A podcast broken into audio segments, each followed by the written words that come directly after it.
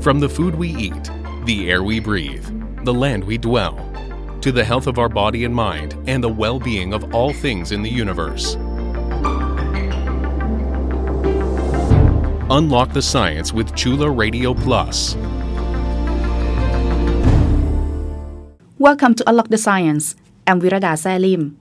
From smooth ground level entrances without stairs to captioned videos and the use of high contrast colors in prints, these are some examples of universal design that allow many of us to have a better quality of life.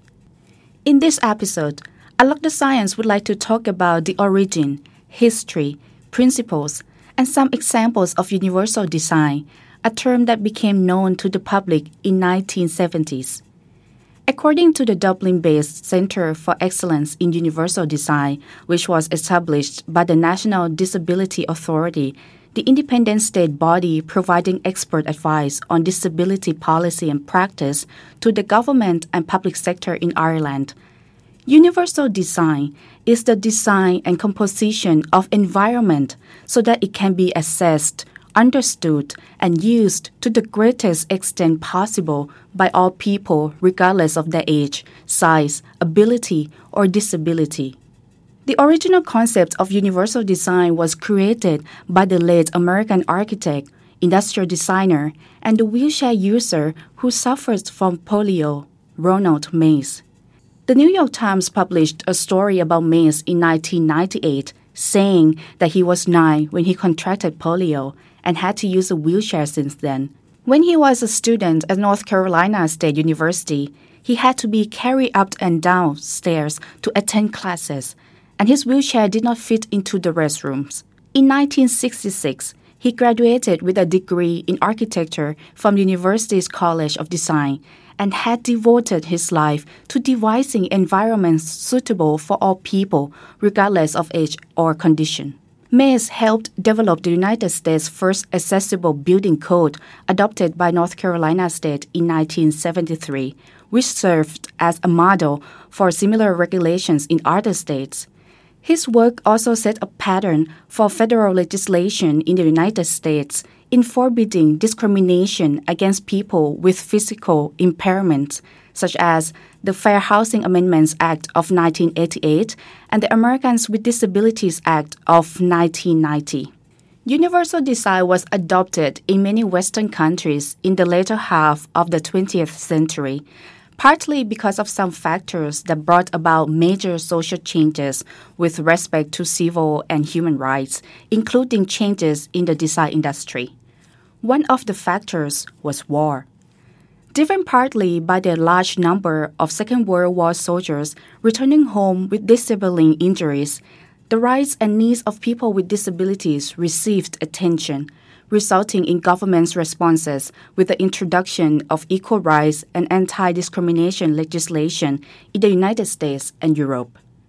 These new laws introduced then aim to promote social inclusion and prevent discrimination, and also put pressure on many sectors, including the design industry, to meet the demands of creating accessible and usable products, services, and environments.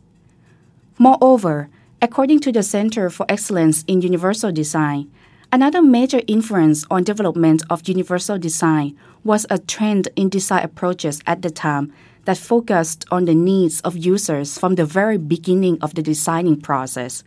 It was a concept that looked at the physical anatomy and behavior of the person and used this information to create designs that fit. At the beginning, approaches of universal design were of particular interest for health and safety reasons. When we take a look at universal design in Asia, the country that has probably been most successful in promoting, even popularizing the concept is Japan. The underlying idea behind Japan's success is that the need for inclusive design is not only limited to a number of people who have disabilities, but also a vast number of senior people, as the country is aging fast. Being the most super aged country in the world, Japanese society is required to apply the concept of universal design to not only buildings and basic infrastructures, but also vehicles, public transportation, information technology, and other equipment used in daily life. The Accessible Building Law was enacted in Japan in 1994 in which it gives incentives such as tax reduction and accreditation for building providers who meet higher accessibility level requirements. Some competitive businesses, such as supermarkets, then made use of the law as a publicizing tool in trying to attract more customers to their newly opened stores. There have also been a lot of official design competitions that involved the general public, which helped popularize and familiarize Japanese people with the concept of universal design. Up next, I talk to Associate Professor Kuntida Techa Warasinskun, Head of Department of Industrial Design, Faculty of Architecture, Chulalongkorn University, who teaches a universal design class and has hands-on experiences in the Japanese practices from her study in Japan. She believes that this design approach can make people's life better. Could you help us understand more about universal design and also why is it important that we use this concept more in the society? For anyone who ever heard of a universal design, might already knew that the concept has been proposed and implemented in the design for quality of life for over two decades. Universal design uh, principle, in brief, it is about a summary of consideration factors that gain from the user aspect for the designer or policy maker to understand any disabled or elderly or anyone who wish to be able to live with the, uh, everyone in the society equally as defined by the name of the principle. Actually, uh, in uh, design school, for myself as we are now still teaching this uh, concept. It's about the guideline that may apply or may be applied as evaluation tool for existing designs or to be a guidelines in the design process.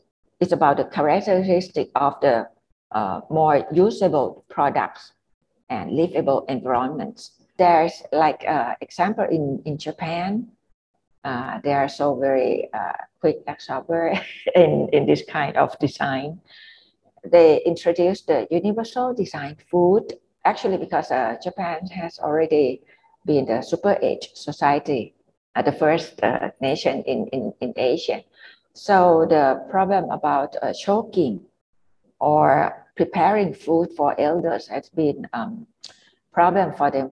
Universal design food was proposed by the Food Industry Association to communicate with the people that uh, food for people can be uh, categorized and uh, the consumer can understand by the label. So uh, the UD is trying to accommodate a wide range of uh, people like individual preference or abilities regardless of the user's conditions. As a designer, to be able to to know the insight of different groups of users, what are the core elements or what are the questions, like important questions that designers need, need to ask themselves and, and figure out the, the data in order to create inclusive design?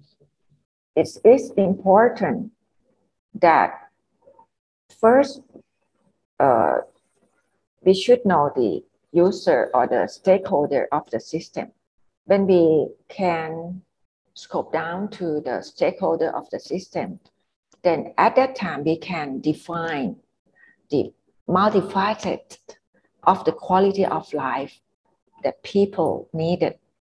So when, when we design, there are so many problems, but we have to focus first what is needed in the system. So there is no instant design solution that can be applied to any problem. Also, uh, you can see that in uh, our daily life, we have to deal with a lot of information. So at first, we have to define the, the, the, the problem with the people associated with all the cycle of the situation. So I think that the information is the most critical part. Could you share with us the project uh, that you did for the blind, like what inspired you to do that, and also maybe some important notes that you would like to share with the audience from that experience? It was the research, research and design project. It's the mobility aid wearable de- device for obstacle warning for the blind. It uh, consists of two parts of device. The first is um, earphone that you can put uh, over your ears and uh, sensor and motor will detect and feedback the signal for the wearer. The other part of the product, we, we put it on a belt. We test this prototype with the Paralympic athletes. Their requirement uh, open our eyes that uh, not only the safety factor, but also the emotional factors we should consider because as an athlete in the national level, they compare with the others from other countries. So they need this sportive appearance. They need it to be uh, much more um, like empower them. Well, because actually, when we get information from the blind in the society, they would like not to be noticed because they're afraid to be attacked by people who understand that okay, you got, don't have any ear, uh, eyesight, you can be manipulated or something. So they would like to make it something like a ordinary product. But for the athletes, they, they need it more sportive, more attractive. And this is very uh, interesting and very uh, challenging for us to, to design to meet with their um, expectation. When we say that universal design is about uh, quality or flexibles in use, uh, actually it's just the starting point. And then design can be flourished or can be uh, achieved for more than function to the satisfaction of user. Not only safety or security, but how to enjoy the design. How universal design allows everybody in the society to live better well, actually, the universal design is not only about the product or service system or environment. Actually, it's already uh, applied in the learning system. The important idea about the universal design, you can think it as a democratic design for every being. It tends to be implemented to accommodate and empower all ages and genders in any situations so the design is to provide the feature and function for people to take care of each other freely without any kind of favor. You don't have to feel that you do something favored, right? If the design is achieved to let us living together equally, we can see that if we can exercise our right to do uh, like making decision for our our living. I think that the, the mindset about the universal design, accessible design, or design for all may gradually change the landscape of um, or the scenario of our society. That is the conversation I had with Associate Professor Kuntida Techa Warasinsakun, Head of Department of Industrial Design, Faculty of Architecture, Chulalongkorn University. We will take a short break now. You are listening to Unlock the Science on Chula Radio Plus. In 1997, Ronald Mace, who introduced universal design to American society, led a working group of architects, product designers, engineers, and environmental design researchers to create the seven principles of this rather new concept of architecture then in helping guide the designing process. Let's hear a summary of the seven principles. Principle 1 Equitable use. The design is useful and marketable to people with diverse abilities. Principle 2 Flexibility in use. The design accommodates a wide range of individual preferences and abilities. Principle 3 Simple and intuitive use. Use of the design is easy to understand regardless of the user's experience, knowledge, language skills, or current concentration level. Principle 4 Perceptible information. The design communicates necessary information effectively to the user, regardless of ambient conditions or the user's sensory abilities. Principle 5 Tolerance for error. The design minimizes hazards and adverse consequences of accidental or unintended actions. Principle 6 Low physical effort. The design can be used efficiently and comfortably and with a minimum of fatigue. Principle 7 Size and space for approach and use. Appropriate size and space is provided for approach, reach, manipulation, and use, regardless of the user's body size, posture, or mobility. Like Associate Professor Kulthida said, principles of universal design can be applied in many areas, including learning and classes. Back in 1990s, CAST, an American nonprofit education research and development organization, pioneered what is known as universal design for learning by providing guidelines and collaborating with teachers and educators to make accessible materials for students with the goal of making learning more inclusive. The guidelines developed by CAST are about providing multiple means of engagement, representation, and action and expression. It is based on the concept that there is no one way that will be optimal for all learners in all contexts. The practice can be thought of as an extension of universal design into educational disciplines and discourses in seeking to accommodate the widest spectrum of learners. To illustrate how universal design can be applied in learning, there is one meaningful example initiated and implemented by a graduate of master's degree in art education from Faculty of Education, Chulalongkorn University. Jiraporn Panomsuay is currently an art teacher at Nakhon Sawan Special Education Center. Nakhon Sawan is a province about 240 kilometers north of Bangkok. Jiraporn has developed art activities to create aesthetic experiences for children with low vision to complete blindness in primary schools. I talked to Jiraporn about her project inspiration, and tools she uses to allow visually impaired and blind pupils to appreciate and enjoy arts. Could you tell us about your project and what inspired you to invent tools for blind children to learn and enjoy arts? As an art teacher, I used to wonder how the blind learn art and make artwork. If I don't use my eyes, how can I make art? At first, I thought that eyesight was very important in any artistic process. That was the beginning of my interest in visual impaired students. I used to be a volunteer to help the art workshops at the Bangkok School for the Blind. After that, I researched more about art education, art activities, and blind children. It made me found that art for the blind should not forget on product, but our teachers should emphasize on the process of developing their skills or develop their potential in life.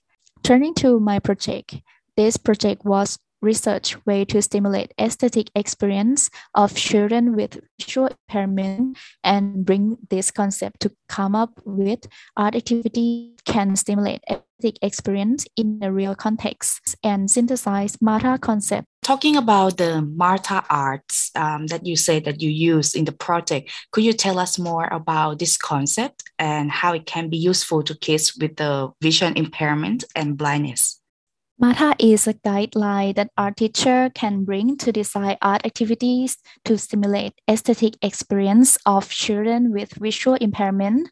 MATA stands for four components as follow. M multiple sensories, A aesthetical teaching, T tactile media, and A assessment. Firstly, multiple sensories in classroom, not every student has the same ability to see. Some students cannot see anything. Some students can see only light and shadow. Some students see blur vision. Art activity should design with stimulate multiple sensory, whether residual vision, hearing, smelling, tasting, and touching. In one activity, not all senses are used, but the activities for the blind will focus mainly on touch and increase the use of other senses as well. Secondly, aesthetical teaching. Our teacher design activities for children to have fun, teaching the real thing or go to the real place if possible, because direct experience is important. In art process, the teacher explained the techniques, methods, and reputation of artists. Then teacher will teach release by touching the real things or comparing it with the real thing. Thirdly, tactile media teacher focus on media that stimulate touching, smelling, and listening. There should be no more than 10 equipments in total per activities to prevent confusion. All equipments must be harmless and does not make children allergic. Lastly, assessment an assessment of the experience learned through questioning and observation, avoiding evaluation the quality of the artworks. And all of this together from the MATA concept, what are the tools that you have created for the blind children to learn arts? From MATA guideline, I designed for fun activities for low vision and visual impaired students. Cave art, storytelling from leaf, drawing lines to express emotion, and creating Picasso style portraits. All of art activities they can use for all kind of blindness in the same class. Cave art states students about prehistoric art that cavemen do hand stencil on cave walls. I connect the decks together as a long cave. Students crawl under desk while they were crawling, I tell the story and turn on the prehistoric music. End of the cave, they found a large rough cave wallpaper. I explain cavemen used blood and green rock and tree barks to create colors. Now we take the color from the bottle. After that, they did hand stencil on cave wall and told the story of the cave together. Next activity is storytelling from leaf. This activity is done in botanical garden. Low vision students with visually impaired students collect leaf, flower, and stick. Then they brought them to create a character and introduce own character to class Finally, they put their character to make up fairy tale together. It's really cool. it's really cool. And actually, it's not only, maybe it's not only for the blind. Um, from your experiences with kids uh, with vision impairment, what are inspiring stories or abilities you have discovered about them that, we, that you would like to share? While I was doing research on this project, I had the opportunity to work as an art teacher at the Bangkok School for the Blind for one year. I have seen many amazing events or abilities of the blind society. First, I the ability to use other senses instead of vision, as we have heard a lot of a lot from somewhere. People who have lost some senses are replaced by other abilities.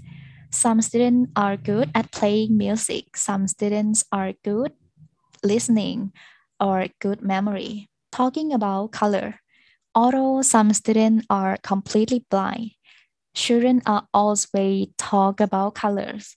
What color is this shirt? What color phone are you using? Although some people have never seen the color before, but they have a concept of color that compare to feeling. Red represents blood, heat, and sun. Black represents darkness, date, and fear. In this episode, we want to talk about universal design. That is not just infrastructure right? But um, how universal design should be in everything that includes everyone. So as a person who is a teacher and also to design learning experiences for children i would like to know from you that what do you think are the core elements in design thinking to make sure that kids with disabilities will be supported to reach their full potentials. The process to taste that the elementary children with visual impairment can reach their full potentials is implementation. Result indicated that children can have an aesthetic experience that is appropriate for their age. Children's aesthetic experience must be continuously encouraged. They are nothing a blind person can't do. In addition to visual activities, blind people have the ability to live only by needing the suitable tools. Associate Professor Kulthida shared with Unlock the Science that universal design concept was introduced in Thailand at least a decade ago. Although there have been some improvements that we can see, such as braille blocks on the streets and parking for people with wheelchairs, there is still plenty of room for Thailand to do more, not only in basic infrastructure and public transport, but also when it comes to other aspects of lives that serve our needs and allow us to live better. She also suggested that besides enactment of government legislation and welfare system, Another approach to encourage businesses to adopt universal design could be profit driven strategies by showing to business owners that this practice could attract more inclusive targeted consumers. When it comes to learning by children with disabilities, Jiraporn said what is needed are equal opportunities for them to pursue their studies, which require adequate supports of both human and other resources. Unlock the Science would like to thank Associate Professor Kuntida Techawara Sinsakul, Head of Department of Industrial Design, Faculty of Architecture, Chulalongkorn University, and Jiraporn Panomsuay, an art teacher at Nakhon Sawan Special Education Center. I hope you enjoy our program. You can listen to Unlock the Science on Chula Radio Plus at FM 101.5 every Saturday from 1 p.m. to 1.30 p.m. You can also listen and follow us on our website, curadio.chula.ac.th, and our Facebook page. Our show is also accessible as podcasts, including on Apple and Spotify. See you again next Saturday. Have a nice day.